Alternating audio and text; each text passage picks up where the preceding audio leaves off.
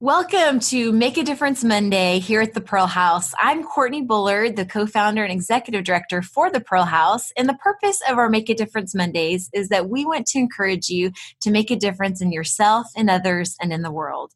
So today we are joined by Stacy Hinkle, and we're going to talk about trusting God without borders.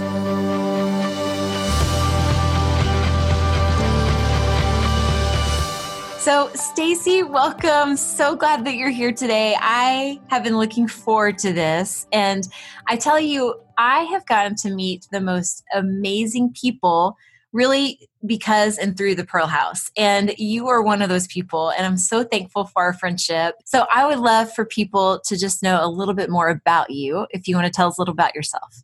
I live in Memphis, Tennessee, and we attend Sycamore View Church of Christ. And we have five kids and we have a bonus kid so i claim six kids. Um, we have our oldest is 20 what is she 23 22 oh she's about to be 23 i could should probably remember that. And then i have a 21 year old and then a 19 year old my bonus kid is 18 and then we have a 17 year old and then we have a, a little girl who's seven and a half. And our Zoe is our youngest, and she was adopted. She came to live with us at 10 days old. We got to pick her up from the hospital. And she uh, was adopted when she was 18 months old. So she's been with us the whole time. And she is a huge blessing and challenge to our family. But it has been just a really an amazing thing to get to watch God work. And I'm also a nurse, um, and I am, I've turned a hobby into um, kind of a, a little bit of a money making opportunity not huge but a little. I, i'm a baker and i bake for a coffee shop here in the city which is just super fun so. And then we and my husband's a minister so we've been doing ministry for 25 years. At not at sycamore view the whole time but we've been there for 16 years now so it has been quite an adventure. Wow. What's your favorite thing to bake? Oh. Well i love desserts and so probably anything chocolate would be my favorite thing to bake, mostly just because I want to eat that. The fruit stuff is good, but the chocolate's my favorite. So That's so good. I wish I lived closer because I would frequent often. So, okay, so I would love for you to share. You know, I think about your family. You have six children. Yes. Amazing. um, so I think about this. So you marry your husband Jim. At the time, you know, he's a youth minister. I know now he's the executive minister of your church, but at the time he's a youth minister. And I'm sure, like any bride, you thought, you know, maybe this is the house I want to live in. This is the future I plan. This is how many children I want to have. I mean, just, you know, like most women, most girls do. I'm wondering, like, did you have a time when you did that in your life and maybe God changed those plans, changed the direction? Maybe your family doesn't look the way that you originally had planned. Um, and I wonder if you could share if that's true. How did you allow God to maybe take your borders down? Well, sometimes I think God has the best sense of humor because when I married Jim, he wanted two kids and he already had their names out, picked out, and I was like, not going to happen. Those are odd, but it's fine, just not the plan that I had. I always wanted four kids, and so we, um, after we had a couple, he was like, you know what, a big family sounds like a really, really fun idea, and so we did. We had four kids and at that that time we lived in texas and he was a youth minister at a church there. And then um, a few years into that after caleb was born he was about 18 months old we moved to memphis. And memphis is kind of where god stretched and grew us because we absolutely love our city. It is an amazing place to live. It has lots of challenges but it also has so many great things going. And with all of that some of the challenges especially as a lot of kids in um, just need a little extra support in the family situation. So, our girls, especially, were um, really, really, really wanting to adopt a little kid. Just it's kind of touched their hearts in lots of ways. We moved to a, a neighborhood that um, looked a little different than they did. There were lots of needs in the neighborhood of kids that didn't have the kind of support at home that our kids had. And so it just kind of both of my older girls, it was on their heart to adopt. And it had always kind of been part of what I wanted to do. I grew up in a church that had a lot of foster babies, and I just kind of grew attached to those. And I would, in fact, I remember one, his name was Cody, and after church every day I'd go over to his foster mom and say, Let me play with him. And I would. I'd run around the gym with that kid, and he just really touched my heart. So it's something that I've always kind of wanted to do. It took a minute more for Jim to get on board. I think our kids honestly prayed him into that, and God cracks me up that way how he can use the littlest souls to to really touch your heart. And so that's kind of how it happened. Um, we started praying, and our girls especially started praying. And Jim was like, "Oh no, no," because you know what happens when you start talking to God about something. Um, he moves in some really interesting ways. So we also has have a um, friend, a single mom, and she always wanted to adopt. That's kind of what she wanted to do. So Jim and I really thought in the middle of all this prayer process that God was calling us to go to these foster classes with her and just kind of be her support person. Little did we know that God had a different plan, and Zoe would join our family uh, probably just about a month or two after we got approved as a uh, what do they call it? Like a waiting family almost for the foster care system in the city of Memphis. So that was really interesting. And then we we actually have continued to walk with our friend, and she has adopted a little girl. And the coolest part about it is she and Zoe are best friends. And so they see each other all the time. In fact, I keep her a couple days a week. So that's been a whole nother really cool part of our journey.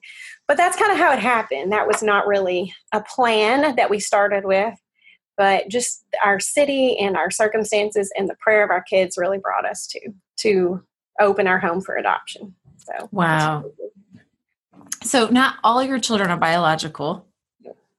Because you no. also take in i feel like your home is just you you just take in whoever just needs you and you can love on and and so i love for you to share about that. Like how was that out of your comfort zone? Like yeah. How did that go when you're like, hey, Jim, let's bring in some more children into our home?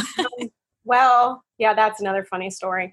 Uh, Morona is our um, bonus kid, and he lived in our house for two and a half years, and he's 18 and now lives in Nashville and is got a full time job. He's doing really well. So it's been really neat to see that grow.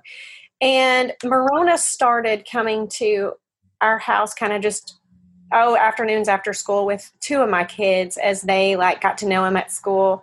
And they would he would need a ride home so my oldest son would give him a ride home. And after a while they just became really good friends so he started coming to our house and hanging out. And it really kind of also started because at school um, i'm not sure totally what happened but he was in need of a lunch every day. So i had I was already packing three lunches at that point because our oldest had gone to college. And I was like, well, I'll just pack Marona lunch, no big deal. And Sarah Kate would drop it to him because they were in the same class.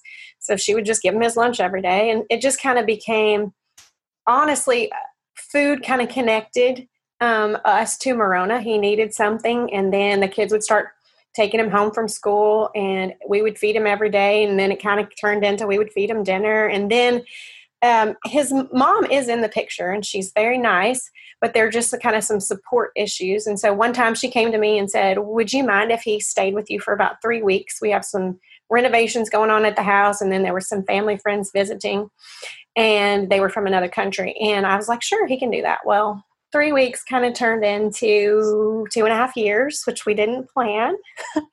but Josh, our um, oldest son, moved and went to college. So his room became free. And it just became a little bit easier for Morona to get the support he needed at our house. And honestly, it wasn't a lot of discussion. Jim was on a mission trip and came back, and Morona was at the house because it was an overseas mission trip and you couldn't really get a hold of him very easily. And it was just one of those things where, surprise, we have an extra kid. And I honestly thought it was for three weeks, so I wasn't real worried. And it turned into quite a bit more. So, quite a, an adventure. Wow. That is amazing. It's funny, but it God is funny. Sometimes he's really funny. Yes. Yep. And sometimes un- unexpected. Absolutely. Yes. So, Stacy, how have you had to trust God maybe without borders? Maybe it's with your family or maybe it's something else.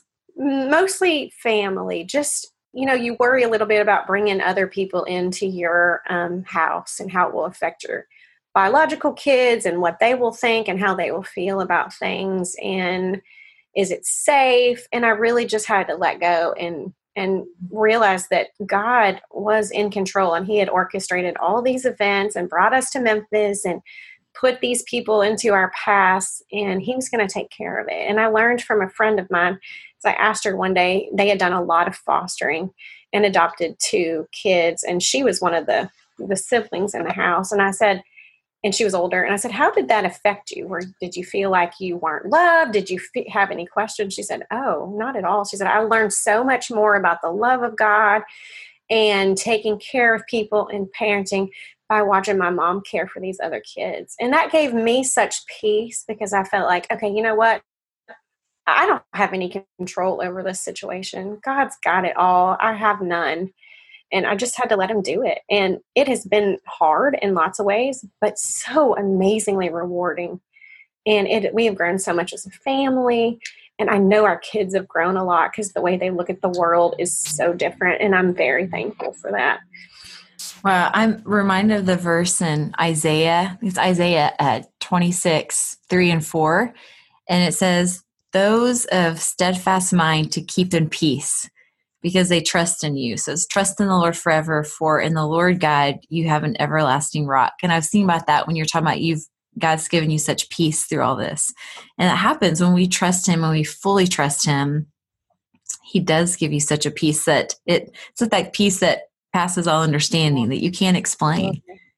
So I know that you have your family and you know Jim was how how many years was he a youth minister? 25 years and now he's transitioned to another role. So, wow. So, you have invested in so many lives, you and Jim.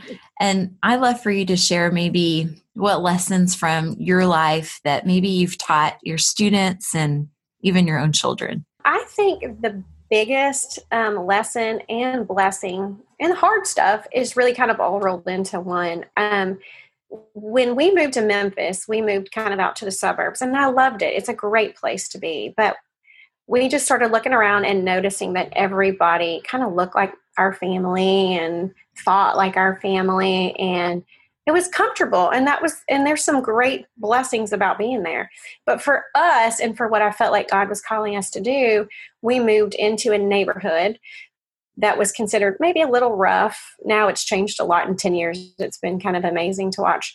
But um, in everybody, um, there's just a lot of ethnic diversity and a lot of socioeconomic diversity. Um, there's a lot of refugees that are relocated in, by World Relief into our neighborhood.